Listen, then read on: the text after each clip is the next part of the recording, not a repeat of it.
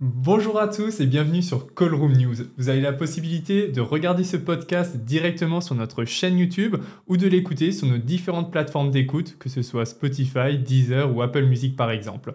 Pour ce second épisode, on va s'intéresser à un modèle très controversé sur nos réseaux sociaux. Il s'agit de la Puma Faster Nitro Elite 2. Avec Julien, ça fait plus d'un mois qu'on court avec. On a pu l'essayer sur de nombreuses séances et on vous fait un retour complet aujourd'hui sur ce podcast. Donc déjà, salut Julien, comment tu vas? Salut Quentin, ça va très bien. Et comme pour la Half-Life 3, qui était notre premier euh, échange par rapport à ça, j'ai hâte de, de parler de cette chaussure qui m'a particulièrement plu. Donc je disais, ça fait maintenant plus d'un mois qu'on l'a essayé, euh, sur de nombreuses séances du coup, toi aussi? Ouais, beaucoup plus, euh, beaucoup, un test beaucoup plus complet que la Alpha Fly 3, parce que là vraiment on a eu l'occasion de la tester absolument sur, euh, sur tout, que ça va de, le, de la sortie longue à la séance sur piste, qu'on a publié d'ailleurs sur nos réseaux sociaux, euh, à du seuil, enfin on a absolument tout fait avec, donc euh, on a vraiment un vrai, euh, un vrai regard sur, euh, sur la chaussure. Et justement, toi, tu as pu essayer la première version de, de, la, de la Faster Nitro. Euh, C'était un modèle qui était moins réussi, on va dire, par rapport à d'autres, par rapport aux top chaussures carbone compétition. Aujourd'hui, on, on a enfin une vraie chaussure compétition. Alors la, première génération de la, Faster, c'était un, un très bon modèle, mais c'est sûr que comme tu l'as dit, c'était pas du tout au niveau de, enfin c'était pas au niveau d'une Vaporfly, d'une Adios Pro, d'une Metaspeed Sky par exemple. Euh, par contre là avec ce modèle, ça a absolument plus rien à voir, même si dans le design ça ressemble encore à la Faster ils ont gardé la même identité que la, première génération, mais par contre ils ont ajouté beaucoup plus de mousse. Euh, tant sur l'avant que sur l'arrière, il y a beaucoup plus de mousse. L'épaisseur de la mousse, elle est beaucoup plus importante. Et euh, bah, vraiment, la sensation de rebond, elle est, décuplée. En fait, ça, ça a absolument plus rien à voir. Avant, c'était quand même assez rigide. Là, ça l'est toujours, mais en fait, avec beaucoup plus de, de retour d'énergie. Tu me parlais de design. Je disais avant, c'était un, modèle très controversé sur nos réseaux sociaux. Euh, le, design n'a pas spécialement changé. Il y a la plaque qui sort un peu plus à l'avant, par exemple. Euh, mais controversé dans le sens où on a eu beaucoup de commentaires euh, de gens qui la trouvaient soit pas belle, qui qui comprenaient pas le, le design de la chaussure. Alors bon, moi d'un point de vue perso, je la trouve plutôt classe. Euh, ça change de ce qu'on a pu avoir. Quel est ton avis par rapport à, à tous ces commentaires qu'il y a pu y avoir? Bah, c'est vrai que encore t'es resté, t'es resté soft parce qu'il y en a plein qui ont dit qu'elle était moche, qu'elle était Mm. dégueulasse. On a vu aussi des à vomir. Enfin, après ça, c'est chacun, c'est chacun son avis. Moi, je trouve que il casse un petit peu les codes parce qu'au moins ça, ça change. Elle a absolument rien à voir avec les, enfin niveau design. Aucune autre, aucun autre modèle carbone du marché euh, ne lui ressemble. Aucun modèle compétition ne ressemble à cette Faster. Donc euh, moi personnellement, ça me plaît. Après, euh, comme dit, les goûts et les couleurs, c'est pour chacun. Euh, je sais qu'il y en a qui nous posent aussi la question par rapport au coloris. Donc là, c'est un coloris qui est spécifique, c'est le coloris psychédélique. Mm. Euh, c'est pas le, ils vont pas sortir qu'un seul coloris. C'est pas comme euh, on- on voit que par exemple la, la marque On, eux, ils sortent souvent qu'un seul coloris pour les chaussures. C'est pas le cas de, de Puma qui, ça c'est le premier coloris qui va sortir, mais il y en a d'autres qui vont venir. Donc même si le coloris ne convient pas, euh, il y en aura d'autres d'ici là. Mais je sais pas comment toi t'as ressenti ça. Moi, je trouvais ça un petit peu bizarre les les critiques par rapport au design de la chaussure. Parce qu'en soi, vraiment, des, des goûts, il en faut pour euh, tous. Et il y a d'autres marques qui font aussi des, des trucs un petit peu, un petit peu moins bien. Ouais, bah c'est surtout que c'est au final, c'est un modèle. euh, On peut pas dire qu'il est dégueulasse comme on a pu, comme on a pu le lire sur, sur les réseaux sociaux. Ça change un petit peu, mais on a déjà eu dans d'autres marques des fois des modèles qui sortaient de l'ordinaire. Et je trouve que justement ça, ça change et ça permet de, bah, de voir autre chose que la chaussure euh, hyper classique qu'on a d'habitude. Ouais, puis nous, peut-être on juge ça aussi parce que maintenant, nous, on a couru avec. La chaussure, on va avoir l'occasion d'y revenir après, mais elle nous Mm. plaît particulièrement. Du coup, on, Ouais. on est plus attaché à cette chaussure. Mais voilà, après, c'est la partie design, c'est pas forcément important, même si on sait que faut quand même être toujours euh, être au, au goût. Ouais. Alors nous, elle nous convient euh, que ce soit par rapport à que ce soit par rapport à notre foulée, que ce soit par rapport à, à ce qu'on cherche d'une chaussure carbone. Mais pour toi, elle est destinée à quel type de, coureur? Bah, je pense qu'on a eu le même constat, on en a discuté avant, on a eu le même constat. Euh, c'est vraiment une chaussure qui est vraiment destinée, pour moi, elle est destinée aux coureurs confirmés. Je pense pas qu'un coureur amateur puisse tirer tous les bénéfices de la chaussure. Je sais que Puma, sur leur site et dans le communiqué de presse, ils annoncent qu'un coureur aux alentours de 3h30, il va pouvoir euh, tirer des bénéfices de la chaussure, qu'il va pouvoir améliorer, je crois, son chrono de, de, de 2 minutes, quelque chose comme ça, par rapport à, un autre modèle carbone du, marché, euh, par rapport à un, autre modèle du marché. Euh, mais moi, je pense pas que, moi personnellement, quelqu'un à 3h30, je conseillerais pas forcément de courir avec. Je pense qu'il faut minimum avoir un niveau aux alentours de 3 heures. Après, ça, ça se base sur moi, c'est sur mes, sur mes ressentis. Mais vraiment, on sent que c'est quand même, euh, elle est quand même assez exigeante. Donc, il faut quand même avoir assez de, pas mal de puissance. Et hum, ça convient pas forcément à quelqu'un qui va avoir un- une, grosse attaque talon. Enfin, pour moi, c'est pas, c'est pas adapté. Après, je sais pas ce que toi t'en penses à ce niveau-là, mais Bah, pour le coup, pour l'attaque talon, euh, je pense qu'elle peut être adaptée dans le sens où la mousse, elle est quand même assez moelleuse. Par contre, si quelqu'un va avoir une attaque talon et derrière un manque de stabilité type un pronateur euh, ou ce genre de coureur-là, là, je pense que ouais, elle sera pas forcément adaptée parce que ça va quand même clairement manquer de stabilité. Par contre, ouais, je pense 3h, 3h15, je pense maximum. Au-delà, ça risque, même si elle est quand même, elle a ce côté très moelleuse et, rebondissante, elle risque quand même de taper sur du, sur du plus de 3 heures. Euh.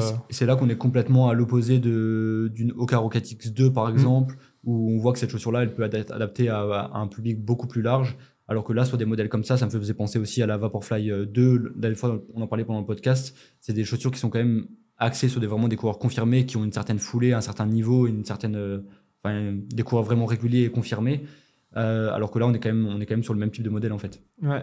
Et justement, en parlant d'attaque talon, on a eu un, commentaire sur notre article blog euh, la dernière fois d'un coureur qui fait à peu près 2h30 sur marathon, qui a une attaque talon et qui a du mal en général à trouver une chaussure qui lui convienne. Euh, je pense que c'est un modèle pour moi qui pourrait lui convenir. On a vu Fadwa Ledem qui fait 2h26, qui a quand même une belle attaque talon pour le coup. donc je pense que sur ces allures-là, une attaque talon, ça, ça pose pas de problème. Oui, c'est vrai, quand on prend son exemple à elle, elle, a, elle est quand même passée de, de mémoire, elle est passée de 2h38 à 2h26 au marathon, même si c'est pas la chaussure qui, qui, fait tout, bien sûr. Mais c'est vrai qu'elle a une foulée assez, euh, elle a une foulée assez rasante et une, mm. une attaque, clairement, une attaque vraiment bien talon. Et c'est vrai que ça lui a très bien convenu. Après, ce qu'elle aurait fait mieux avec une autre chaussure, ça, on n'en sait rien. Mais c'est vrai que c'est la preuve qu'une attaque talon, ça peut, ça peut aussi correspondre. Et on parlait là plutôt de marathon. Euh, alors pour moi, d'un point de vue perso, je trouve qu'elle irait très bien du 10 km jusqu'au marathon. Peut-être un peu moins sur 5 km ou alors un 5 km qui est vraiment roulant, qui est limite une ligne toute droite sans virage. Je pense qu'avec un 5 km avec des virages, ça risque peut-être de manquer de stabilité. Bah, ça risque de manquer de stabilité. Enfin, après que ce soit un parcours euh, sur un 5 ou un 10 km avec des virages, c'est sûr que ça va manquer de, de stabilité.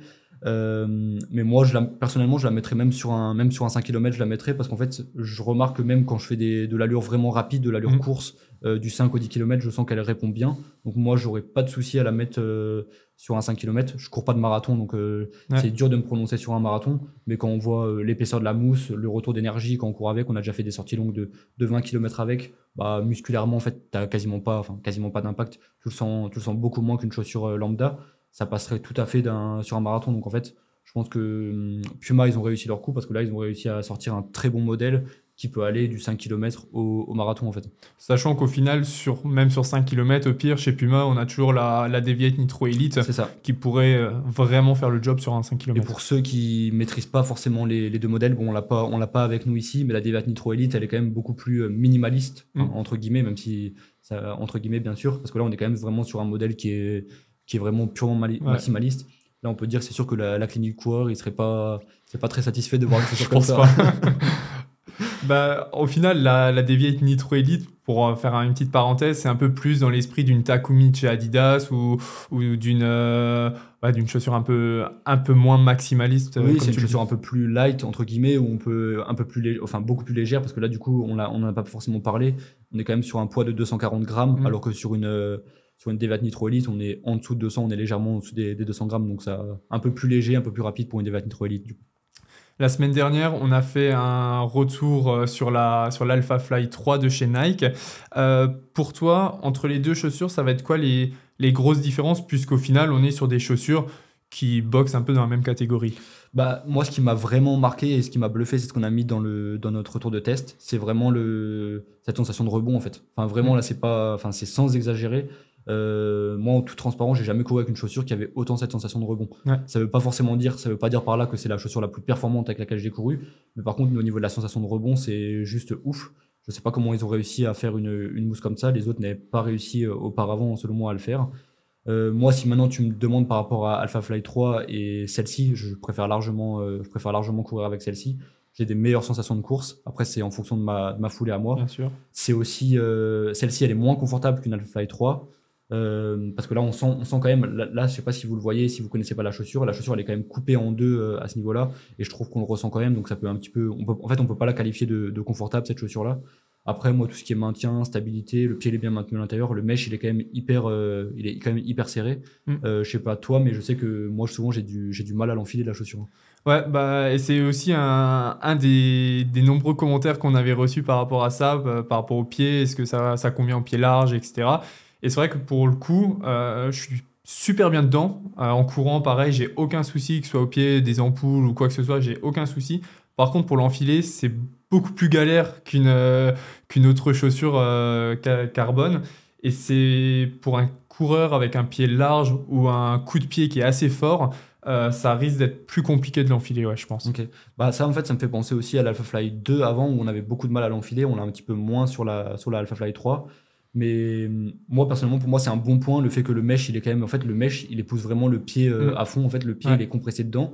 Et il faut faire attention de pas trop serrer les lacets. Enfin pas, pas les serrer trop fort. Moi j'ai l'habitude de serrer les, les lacets trop fort. Et je sais que quand je serre trop fort en fait le pied il est trop compressé dedans. Et du coup ça me fait ça me fait mal. Donc moi c'était un petit peu le, le défaut que j'avais à lui reprocher. Mais sinon c'est sûr que enfin le, le mesh et tout c'est enfin pour le maintien la stabilité c'est hyper réussi. Ouais, c'est super confort. Euh, Puma annonce cette chaussure avec euh, une durée de vie de 400 km. Alors, ça a fait un peu parler sur les réseaux sociaux. Au final, quand on regarde par rapport aux autres chaussures carbone, ben, c'est la norme en quelque sorte. Alors, c'est vrai que ça fait cher au kilomètre, comme on a pu le lire, mais au final, c'est un peu la norme par rapport aux autres chaussures carbone. Bah, surtout que Puma, ils ont le, on l'a dit dans le podcast de la Fly 3, Puma, ils ont le courage d'annoncer une durée de vie Ouais. en kilomètres, ce que les autres marques ne font pas. Il y en a aucune. Enfin, nous, on reçoit tous les communiqués de presse des, des marques quand ils sortent un modèle carbone. C'est rare qu'on voit une durée de vie qui est annoncée pour un modèle carbone, parce que justement, ils savent qu'ils vont s'exposer à des commentaires négatifs. Bah, en fait, les gens, ils s'amusent à calculer le ratio. Là, la chaussure, elle coûte 260 euros et on divise par 400 km, donc on obtient, et c'est sûr que ça donne moins envie de, de l'acheter. Après, euh, moi, pour relativiser là-dessus, 400 km, ça va dépendre de, vraiment de, de chacun. Ça se Mm. peut, tu as un coureur qui va avoir une attaque euh, vraiment sur le côté, ou qui va faire une grosse attaque talon, ou je sais pas, je- j'ai pas forcément d'idée. Il va la, ou, ou alors sur la surface sur laquelle il va courir, bah, il va peut-être la détériorer peut-être plus tôt que 400 km, et t'en as d'autres qui vont l'emmener plus loin. Moi, je sais que, enfin, moi là, j'ai du mal, je pense qu'elle elle doit avoir à peu près 150 km la mienne. Ça bouge pas, bon, encore heureux, tu vas me dire. Ouais. Mais euh, moi, je, je m'imagine l'emmener au-delà des 400 km, comme j'emmène au-delà des 400 km la plupart de, de mes modèles carbone. Oui, de toute façon, en général, quand une marque donne un kilométrage, c'est du approximatif, c'est pas euh, à 400 km, faut la jeter, on s'arrête avec. Oui, c'est ça. Puis même au prix où on la paye, là, c'est quand même 260 euros, la, 200 260 euros le modèle. Le but, c'est quand même de la euh, rentabiliser le, plus possible. Donc, c'est pour ça que c'est une chaussure qu'il vaut mieux l'utiliser uniquement sur les entraînements euh, rapides et en compétition. Euh, on voyait quelqu'un, je pense que c'était plutôt du second degré, qui nous, disait qu'il allait l'acheter pour faire ses, ses endurances. Nous, on le recommande pas personnellement. Non, c'est sûr que c'est pas le but premier de la chaussure. Euh, sur la chaussure, on voit aussi, bah, tu en as parlé avant, la plaque carbone qui ressort euh, au milieu de la chaussure. C'est aussi peut-être un peu plus fragile, je pense. Je me souviens, on avait fait un moment une séance de côte. Alors toi, tu l'avais pas mise. Moi, je l'avais testé pour, pour voir ce que ça peut donner. C'était sur une route avec quelques gravions.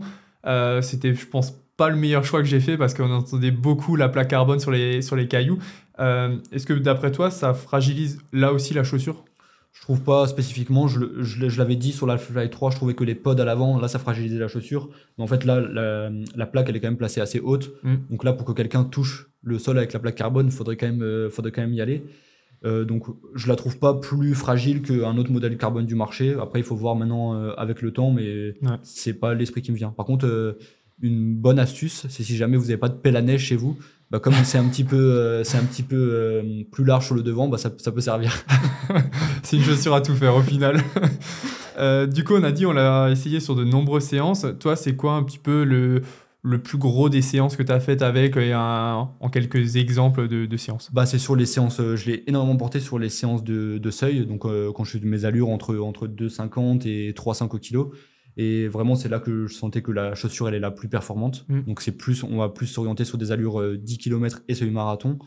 Euh, donc, c'est vraiment là que j'ai senti qu'elle était mieux, tant au niveau, de, tant au niveau du retour d'énergie, l'absorption des chocs. Enfin, moi, je trouve qu'elle est ultra réactive et j'arrive à aller vite avec. Je trouve que j'arrive à aller plus vite avec qu'avec la Alpha Fly, par exemple. Après, ça, ça correspond à moi parce que c'est en fonction de ma façon de, de courir. Mhm. Mais moi, je la trouve, euh, je la trouve ultra performante. Après, j'avais un petit peu, j'ai un peu moins apprécié sur piste personnellement, euh, parce que je préfère avoir une, chaussure un peu plus minimaliste, comme la Devat Nitro Elite ou la Cloud Boom Echo de, chez On. Euh, donc, je préférais un petit peu un modèle un, petit peu bah, plus bas du coup pour ça. Mais voilà. Sinon, moi, j'ai très bien, j'apprécie toutes les sensations de course avec. Je sais pas si toi, tu as une préférence. Est-ce que c'est, y a un entraînement qui t'a plus marqué qu'un autre? Bah, c'est vrai que moi, au final, je l'ai essayé sur bah, un peu de tout, comme toi, hein, sur la route, sur la piste. Je l'ai même essayé sur tapis de course. Et là, par contre, sur tapis de course, euh, bon, c'est c'est cheaté. Hein. On peut dire ce qui est. euh, tu voles avec, t'es es à moins de 3,30 au kilo, euh, t'as Bah, l'impression d'être en footing. On ressent, on ressent encore plus le, sur tapis de course, on s'était fait la réflexion, on ressent encore plus le, le moelleux et cette sensation de rebond. Ouais. Et c'est bizarre qu'on le ressente moins sur la route, mais sur tapis, c'est vrai qu'on s'était fait la réflexion, c'est c'est abusé en fait. C'est dingue. Mais autrement, ouais, quand tu fais, quand tu fais euh, des. Bah, typiquement, la dernière fois, euh, j'avais fait euh, 7 fois 4 minutes ou ce genre de séance. Bah, c'est super agréable de courir avec. Tu es sur des allures, euh, habituellement, tu, tu souffles un peu plus. Euh, là, tu as l'impression d'être, euh, je vais pas dire en footing, mais, mais presque. Enfin, c'est dingue le, le retour d'énergie qu'il y a euh, sur Ouais, ce c'est vrai modèle. que et, et c'est vraiment c'est surprenant de la part de Puma parce qu'il faut dire ce qui est euh, sans se mentir. Puma avant ils avaient des très bons modèles d'entraînement. La Puma Devat Nitro normale, bah nous on l'adore. incroyable. ouais. On l'adore parce qu'on a énormément couru avec. La Forever Runner aussi, elle est, elle est bien. Mais ils n'avaient pas de modèle carbone qui était vraiment. En fait, on, on voit. C'est un petit peu bête à dire, mais c'est rare qu'on voyait un coureur euh, lambda qui choisissait de courir avec un modèle Puma en compétition. Je dis pas qu'il n'y en a pas, mais c'était quand même euh, assez, euh, assez, enfin, assez rare. Alors que là, maintenant, avec ce modèle-là, euh, hormis si les gens ont peur d'investir dans ce modèle-là, de mettre 260 euros et de pas savoir à quoi s'attendre, euh, parce que si maintenant les gens l'essayent, c'est sûr qu'elle va être portée parce que Ouais. vu la performance de la chaussure et ce que Puma a réussi- à faire avec celle-là, c'est assez, c'est assez surprenant. J'allais en venir justement que bah justement il n'y avait pas de modèle euh, digne de ce nom en chaussures compétition. Aujourd'hui, Puma a une très bonne chaussure, voire même, je pense, sans, sans trop m'avancer, mais l'une des meilleures, je pense, euh, sur, sur le marché. Tu es d'accord avec moi? Bah, après, comme dit, là, à chaque fois, il faut qu'on reste, euh, faut qu'on relativise avec ça parce que ça, va dépendre de chacun. Mais clairement, moi, si maintenant je devais faire un choix maintenant sur, ma, sur mon prochain 10 km, si je devais courir un 10 km sur route, bah, c'est clairement euh, l'un des modèles que, que je porterai au pied. Soit celui-là, soit la Rocket X2 de, de chez Oka. Ouais, qu'on avait placé euh, justement euh, sur nos deux podiums compétition, euh, euh, que ce soit sur 5, 10 km Ouais, ou semi-marathon en 2023. C'est ça. Il y avait aussi il y a la Fantasme 2 de chez Salomon qui est très bien, mais après, c'est vrai que c'est. C'est dur à comparer parce que même quand on fait ces podiums-là, ça se joue souvent à, à Ouais, pas grand-chose. et ça va dépendre, ça va dépendre de, de petits détails. Et, mais c'est vrai que ces trois modèles-là qu'on vient de citer sont, sont clairement dans les, dans les tops. hein. Et donc là, euh, par rapport à la, à la concurrence, si aujourd'hui tu fais ton, ton top 3 chaussures, c'est un modèle qui rentre complètement dans le top 3. C'est un modèle qui, un modèle qui rentrerait complètement dedans, bah pour les, pour les éléments que, que j'ai décrits avant. Mm. Euh, après, vraiment, ça vaut sur du 5-10 km semi-marathon. Après, maintenant, nous, c'est vrai qu'on est un petit peu mal placé pour, euh, pour parler de marathon parce Ouais, qu'on n'en pratique pas. Mais quand on voit ce que les athlètes font avec, enfin voilà, il n'y a, pas de- il y a pas de discussion là-dessus. Il n'y a pas de raison qu'en tout cas euh, ça fonctionne pas. C'est clair. Euh, Est-ce que tu peux peut-être nous rappeler la date de sortie? On a parlé du prix 260 euros. Est-ce que tu peux peut-être nous rappeler la date de sortie? Je crois que c'est un petit peu échelonné. euh, Ouais. Alors, là, c'est toujours un petit peu compliqué avec Puma. Je sais qu'il y a un drop. Un drop, ça veut dire qu'il va y avoir euh, certains modèles en, en quantité limitée qui vont sortir au cours du mois de janvier. Donc, euh, ça va être à ce moment-là, au mois de janvier. Par contre, pour le grand public, ça va sortir à partir du 1er février. Il y aura aussi un autre coloris qui va sortir à partir du 22 février. Enfin, c'est un petit peu, euh, c'est un petit peu euh, échelonné dans le temps. Du coup, elle va être disponible au tarif de 260 euros. Ça va être à la fois bah, chez Puma, mais ça va aussi être disponible chez, les- certains revendeurs. Et on parlait justement des caractéristiques techniques. Est-ce que tu peux nous les rappeler? On a vu le poids qui est un petit peu augmenté par rapport à la version précédente. Là aussi, ça a un peu fait parler. Euh, au final, personnellement, j'ai pas du tout ressenti. Et, on- et je me souviens, on l'a, on l'a pesé parce qu'on n'y croyait pas. Effectivement, elle était un peu plus lourde. Mais, euh, mais toi, est-ce que tu peux nous rappeler un petit peu les quelques caractéristiques Bah, techniques? du caractéristiques techniques, du coup, c'est bah, forcément une plaque carbone, comme on l'a dit, un drop de 8 mm, et du coup, euh, 241 grammes exactement sur, euh, sur la balance. Et c'est vrai qu'au début, on ne le croyait pas quand on a lu le Ouais. communiqué, parce qu'en fait, nous, euh, en transparence totale, on ne l'avait pas ressenti quand on avait couru avec. Pas du tout. ouais. Mais c'est vrai que du coup, elle fait 240 grammes, donc c'est quand même 20 grammes de plus que la génération euh, d'avant. Avant, la Faster 1, elle était aux alentours de 218-219 grammes, enfin en taille 42. Euh, là, on est sur 240 grammes, donc c'est vrai qu'on est quand même largement au-dessus de ce que font les autres sur le marché. Quand on voit que, du coup, si maintenant on prend l'exemple de la Evo Pro 1 de Adidas, ils sont quand même 100 grammes au-dessus. Quand on sait que souvent, la plupart, ils, ils font quand même très attention au poids de la chaussure. C'est vrai ça que là- joue à 5, euh, 5 grammes près. euh. bah, c'est vrai que là, c'est quand, même, euh, c'est quand même un très mauvais point pour cette chaussure-là. Quand on regarde juste les caractéristiques techniques, après, c'est vrai qu'en course, on va pas le sentir spécialement. Après, à chacun de se faire son avis là-dessus. Mais c'est sûr que c'est pas un bon point pour la, pour la Puma Le Pôle. Alors, je pense qu'on a un petit peu fait le tour de, de, toute de toute cette chaussure. J'espère qu'on a pu répondre à toutes les questions que vous êtes euh, certainement posées sur ce modèle. Si jamais vous avez encore quelques questions, n'hésitez pas à nous les poser via nos réseaux sociaux. Et nous, on se donne rendez-vous très rapidement pour un prochain épisode. En attendant, n'hésitez pas à vous abonner sur nos différentes plateformes d'écoute pour ne louper aucun de nos prochains podcasts. Et donc, comme dit, on se retrouve euh, très rapidement. À bientôt. Allez, salut, ciao. Merci d'avoir écouté cet épisode de Callroom, podcast imaginé et créé par Onyx. Ne loupez rien de l'actualité de la course à pied sur nos réseaux sociaux et retrouvez l'intégralité des podcasts sur nos plateformes d'écoute.